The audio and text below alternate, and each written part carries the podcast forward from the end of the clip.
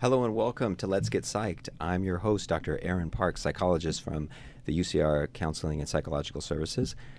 Uh, on Let's Get Psyched, we talk about the controversial and challenging issues facing society from a psychological and psychiatric perspective and the clinical implications in practice. Um, remember that um, all the views expressed today are those of the speaker, and they do not represent UCR, UCR Counseling and Psychological Services, or UCR School of Medicine. I'm joined by my co-host, uh, third-year psychiatry resident, Dr. Tosha Yamaguchi. Hi, Hey, Tosha. Dr. Parks. First-year psychiatry resident, Dr. Joshua Poole. Hi, Josh. How you doing, Dr. Parks? And first-year psychiatry resident, Dr. Edgar Ortega. Ortega, thank you. Hello, Thank you Dr. being here, Parks. Edgar. And we're joined once again by our special guest for our part two edition on psychedelics by special guest host, uh, co-host, second year psychiatry resident, Dr. Kevin Simonson. Hi, Dr. Simonson. Hi, thanks for having me, Dr. Parks. I can call you Kevin, right? yeah. Okay. Uh, now we wanted this uh, um, show on uh, psych- part two on psychedelics because we felt that it couldn't be packed into just one show. But before we start, we want to say that uh, these medications have a potential for abuse and toxicity, and so you don't want to experiment on yourself. You want to consult your doctor if you're struggling with some symptoms or you're looking for some improvement in your life. Um, uh, consult an expert. Okay, so um, let's get, kind of pick up where we left off. Um, is there a right to use psychedelics, or should there be a right for people that don't have a mental illness to use psychedelic medication? We've got a, a little bit of a doorway opening up with Denver and perhaps maybe Oakland uh, decriminalizing it. What do people think? Yeah, so this brings up the topic of cognitive liberty, which is the idea that people have the freedom to think within their own minds um, at their own will.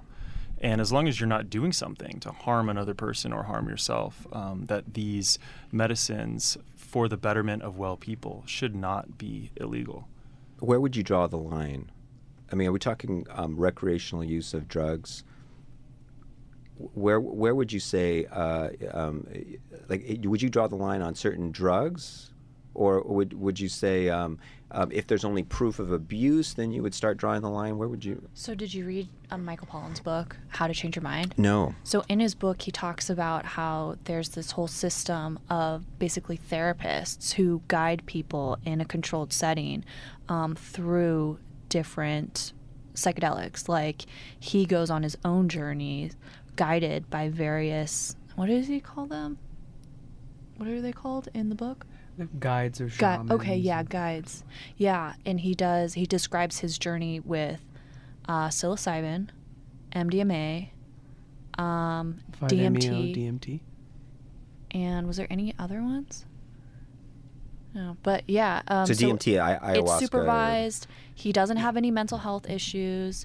Um, it's just kind of to explore his own mind, his own yeah. But so he's first consulting these guides or these shaman that who have had experience with this, um, who who have guided people before with taking some of these substances, know how much to take. Right. So they have maybe placed in the right of setting. experience.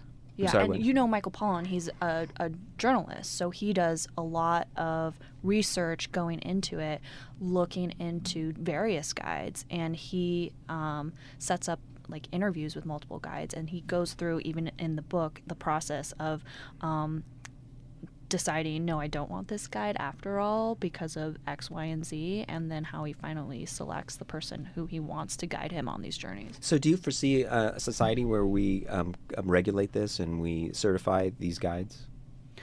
That I mean, that might be requisite. That might be a, a, a useful, at least first step, because Before we have scientific research, it's com- c- complete enough to. I think they kind of move hand in hand. So we're getting, you know, the MDMA assisted psychotherapy trial is in phase three right now, and there was a, a meta analysis that just came out, right, Kevin, about some of the results of that. Well, how many was it? Like 130? Yeah, 150 about. 150 people, and we're learning more and more about them. And we do have a great deal of information that was accrued during their original sort of introduction back in the 60s, uh, the 50s to the 70s, early early 70s, before they were rescheduled and made um, illegal.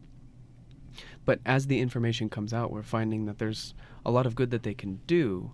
However, one of the mantras of um, psychedelic assisted psychotherapy is set, setting, and dose. You know, how, um, set is your mindset going in. How are you thinking about these things?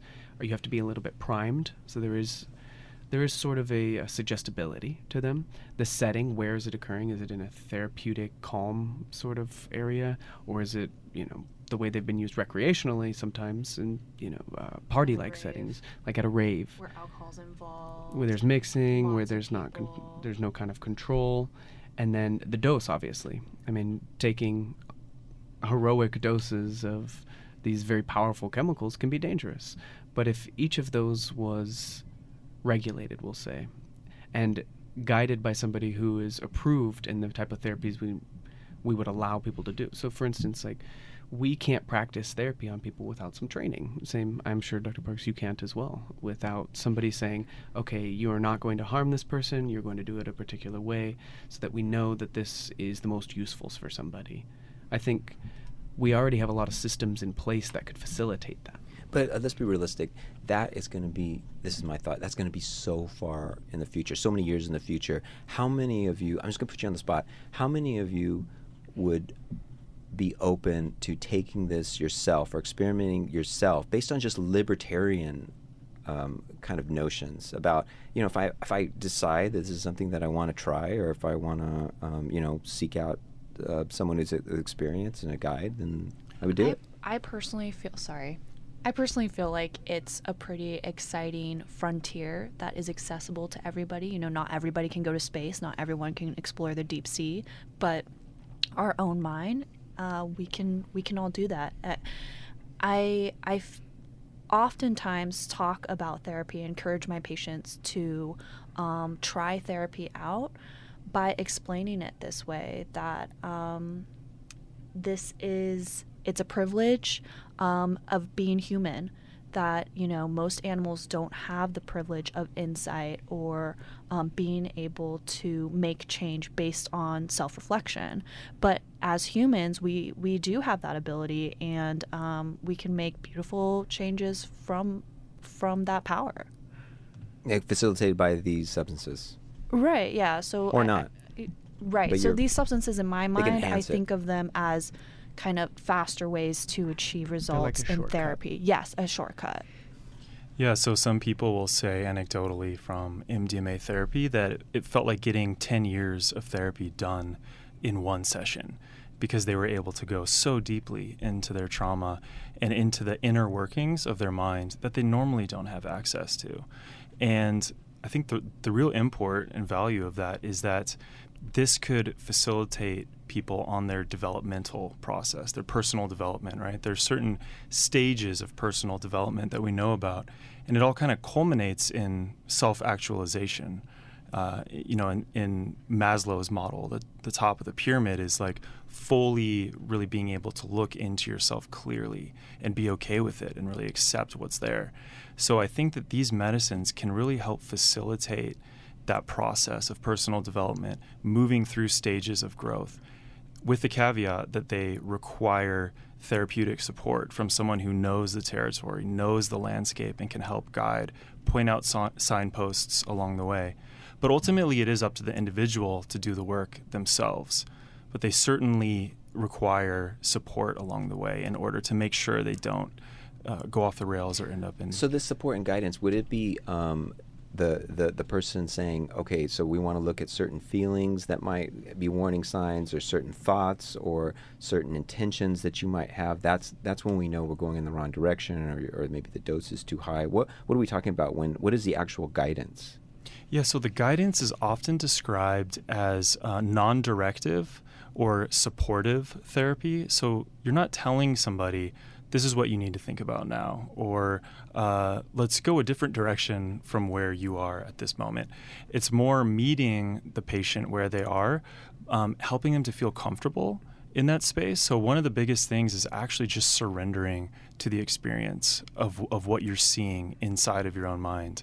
Because a lot of people will have uh, an inherent resistance to material that comes up, to anxiety, to trauma, to scary thoughts. And so the therapist can be really integral in just allowing the individual to accept what's happening. How much is that experience. a part of having a quote bad trip? The, the, the idea where the person is, is very resistant Yeah. to opening up and allowing that experience to occur. That is absolutely critical. That's an essential part. So, um, the flight instructions that Michael Pollan gives, um, which he received from the therapist, instructions. the flight instructions are, are you know, when you're going on, on one of these journeys, if if you see a staircase, go up it. If you see a door, Open open, it. it. If you see a monster, approach it Ask why are you here? and say, "What are you doing in my mind? What can you teach First me?" and foremost, accepting. you do not you do not run from anything that happens in the experience. Very accepting. Surrender, not resistance. That's exciting. And they Yeah. they find a lot of benefit in and so uh, some of the earlier studies done with like psilocybin and cancer patients actually so people who had a terminal diagnosis and they were giving psilocybin for uh, the anxiety associated with that and sort of this fear of death. And what they found was um, a considerable portion of the patients who were enrolled in this study um, no longer had depression or anxiety regarding their s- um, diagnosis following because uh, and we touched on this a little bit in the first episode but we could probably go into it a little bit more if we need to um, but part of the experience depending on def- uh, default mode network is sort of this ego death that occurs this loss of a thing that you would call yourself. And that can almost act as a stand in for a type of death, but a death that you can experience and know, oh, wait, everything's going to be okay. So a lot of people even report that they see their own death and that they feel that they can release, that they can let go, and then live a higher quality life following the experience without having this looming issue of the anxiety of death that occurs with it. Now, this idea of acceptance, I'm I'm very um agreeable to that because I feel like all my therapy starts with that as a basic kind of skill to develop. Like you want to accept, you know, all your thoughts, all your feelings as they occur, kind of a very moment in the moment kind of acceptance. So that if it's facilitating that kind of uh, experience or kind of response to what's going on in yourself, then that sounds that does sound positive. Yeah, I mean, I mean it's and it's very powerful. And the other thing that needs to be said, it's empowering. Yeah. Yeah, you're allowed to acknowledge and um, claim all of your emotions as they are. You know, there's no judgment that can occur with each one that occurs. Now, But I uh, do want to say, yeah. the thing is, before these experiences, I think we said this a little bit in the first episode. There is there are several episodes of therapy that occur with your guide beforehand, so you can lay some of the groundwork, so you can establish rapport. You go on the experience, and then you also have these integrative sessions afterward where they bring up the things that were said to you or, or the things that you said to yourself during that time or what you experienced so that you can work with that. This is not just go home, take some psilocybin, enjoy your time. It's like this is very structured. You receive therapy beforehand, you receive therapy during, and you receive therapy afterward. Now, what do you know? What's involved with some of this um, prep work? Is it is part is it partly um, how much is it setting the right tone and pre- preparation just for the intense experience, and how much is it is looking for possible counter indications of that that this is not for you? So some of the counterindications that so far have come up are obviously a family history or a personal history of certain types of severe mental illness, including schizophrenia or bipolar one or bipolar two. Um, we're n- we're not seeing thus far that this is really what those medicines would be used for. It's more for the ruminative type disorders like anxiety, depression, and PTSD and addiction. Now, uh, has anyone known anyone that's had a negative experience with psychedelics? Has anyone? It's all positive. Well, I are act- you asking um, like recreationally or therapeutically? Uh, yeah, b- I guess both. You know. I haven't had one, but like, let me just go to that question. Like, um, in touching what you were saying, that there are specific treatments that are being developed, research right now, on phase trials for specific things at microdosing, meaning we only use a low dose of the psychedelic. Now, is that for the assisted point of just right? gradually increasing it, or why would you mm, have a microdose? I think it has to do with um, it. It's compared to the. Um, creativity, right? I'm sorry. That's what they're doing in Silicon Valley, where they're Hmm? trying to increase creativity at work. So we have a lot of people at Google and uh, Apple that are that's that the, the new iPhone is going to be inspired by um, some magic mushrooms. really? Oh, no, you're joking. yeah, that's going to be the Oh, uh. Apple M version. Yeah, okay. I mean, remember when the iPhone 10 came out and that screen, the screen going on was like was moving and it, it seemed very psychedelic, right? Wasn't uh, Steve colorful Jobs screen? Yeah. using psychedelics at some point, and also another founder of uh, one of the organic food companies. I can't remember the name right now. I don't know. I know that Kacey Musgraves' album was inspired by an LSD trip. So, do you see any problem with having almost this kind of uh, um, array? Like, I want to be more creative, so I'll, I'll microdose with this.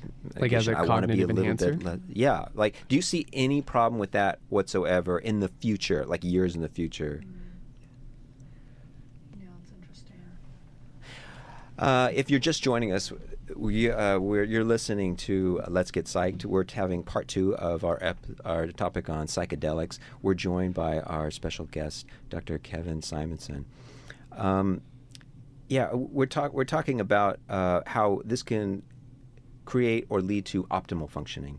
Basically, people that don't have mental illnesses, but they want a little something extra. They want to feel a little better. They want to be more creative. They want to enjoy life um, in a, um, a more enhanced uh, kind of mindset. Is that fair to say? And they want to improve their quality of life, basically the subjective experience of life. So I feel like in response to your question, I want to bring up how I feel like that that is already being done.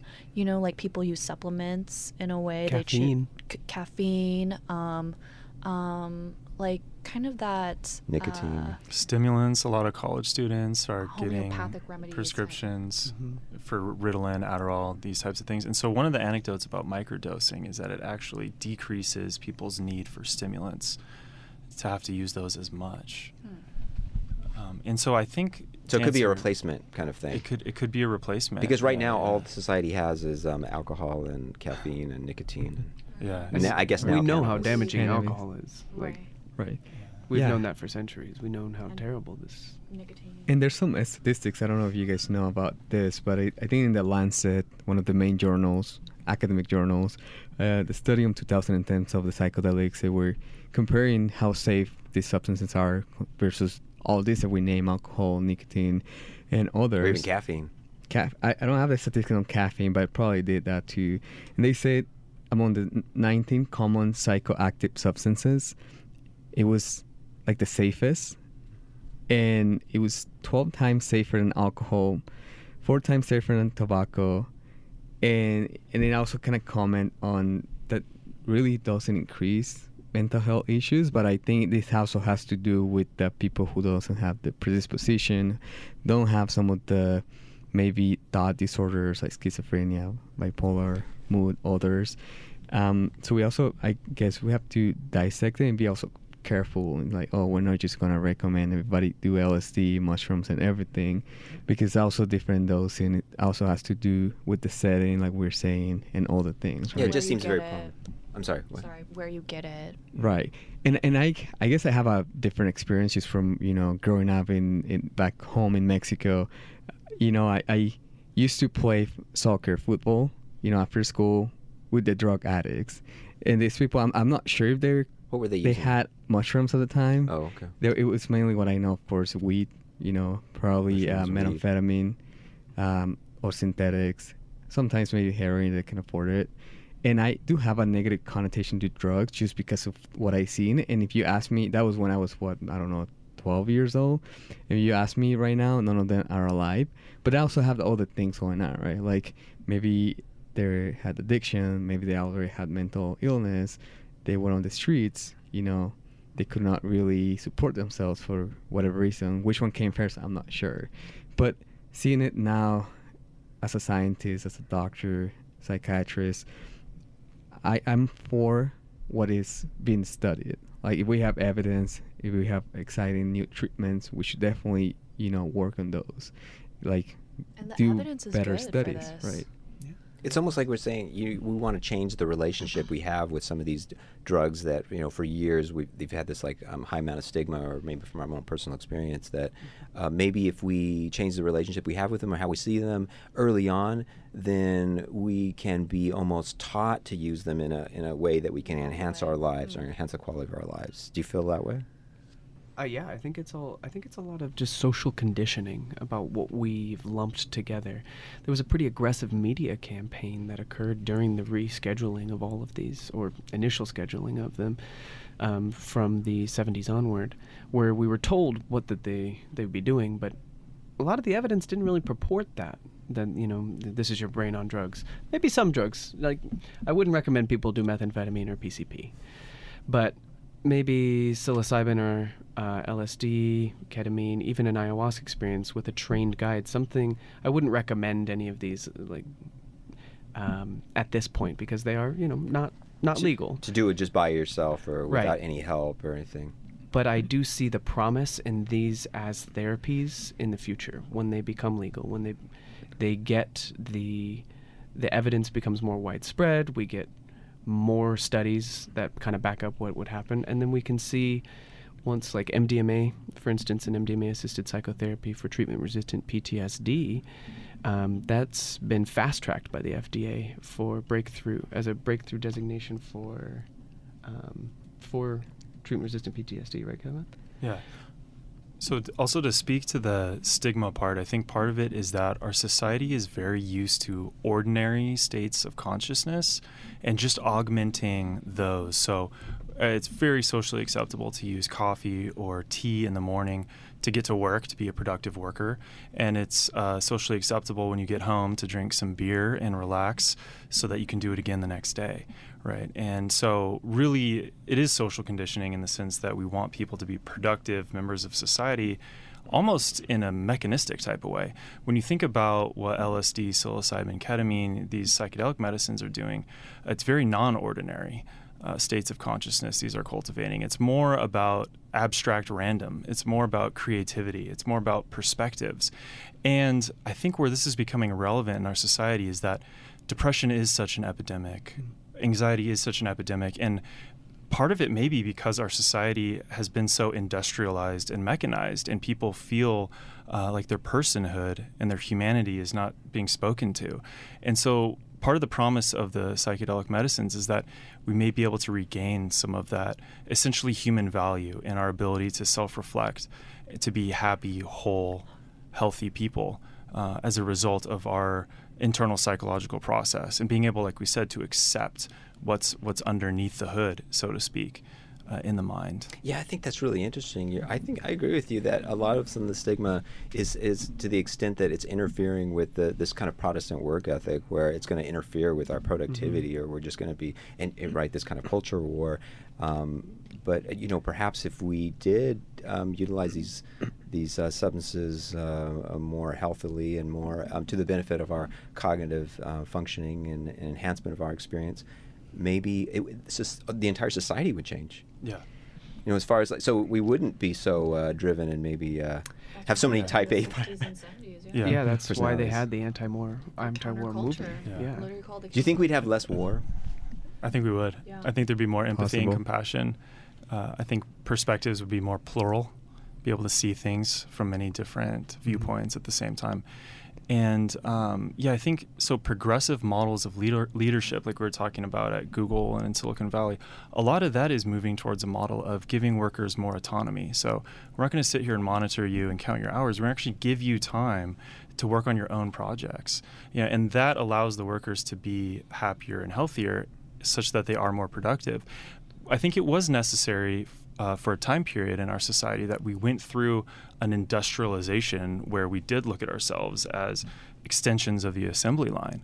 But we're beyond that now. This is postmodern, right? We, we need to, to become whole again so that we can address some of the, the larger issues that are happening, The like losses incurred And- during yeah, from that time. right the externalities the climate change the Mhm. pollution all these things that now we're coming around and realizing okay the way that we were mechanized is not sustainable. And with the rise of automation, perhaps there is less of a reliance on human bodies doing this type of repetitive labor. right So maybe maybe that could be looked at as a way of why there's been this resurgence in interest in psychedelics is that suddenly the steam valve has been released a little bit because there's not such a reliance on people doing predictable modes of behavior. Mm.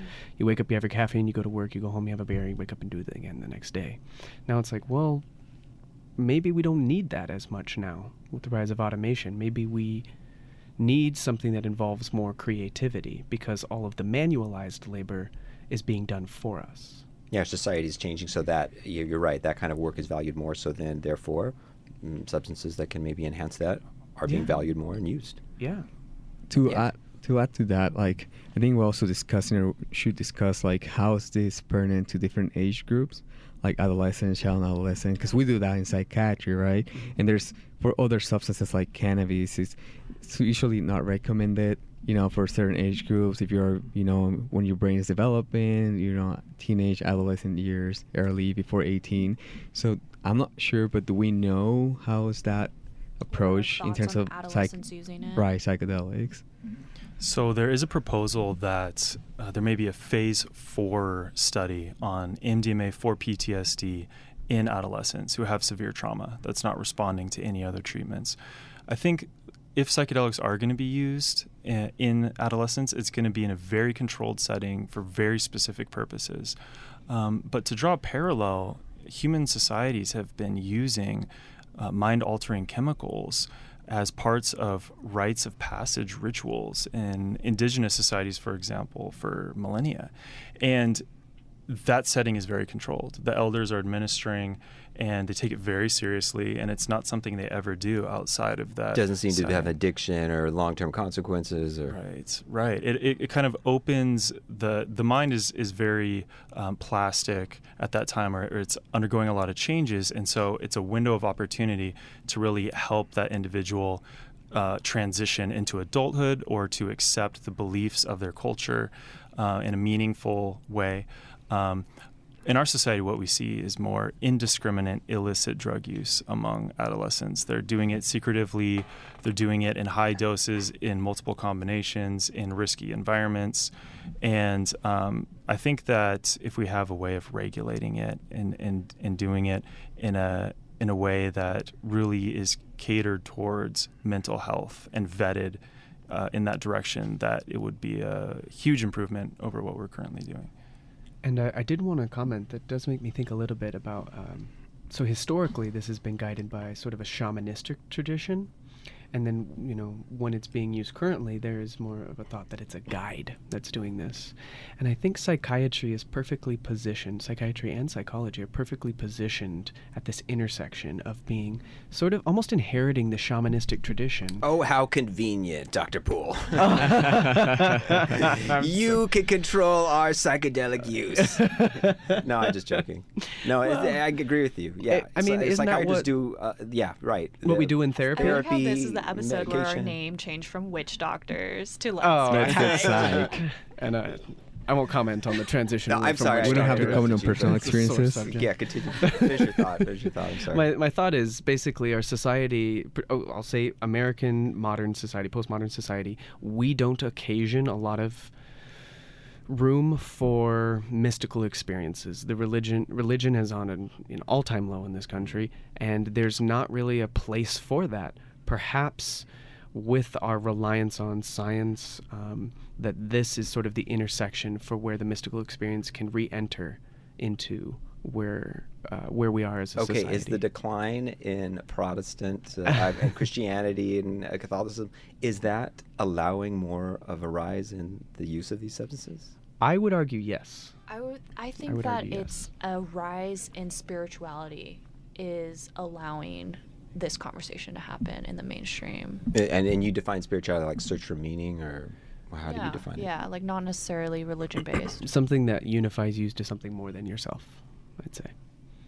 And do you feel like um, part of the stigma has, has to do with um, religion? Yeah, I think religion has has carried a lot of cultural baggage with it, and I mean this has centuries and centuries of cultural baggage, whereas psychedelics have maybe 50 years of cultural baggage. Are there any religions that are pro use of psychedelic medication? Yes. The Santo Daime in Brazil, they uh, merged Catholic tradition with uh, indigenous use of ayahuasca. Well, we are going to have to uh, talk about uh, uh, religion and, and spirituality at a future show. That'll do it for this show. Um, this is our part two on psychedelics. You have been listening to Let's Get Psyched. Thank you very much to our producer, Elliot Fong, for our co-hosts, Dr. Tosha Yamaguchi, Dr. Joshua Poole, Dr. Edgar Ortega, and our special guest, uh, Dr. Kevin Simonson. I'm Dr. Aaron Parks. Good night. Thank you for listening, and stay tuned for more next week. Let's get psyched.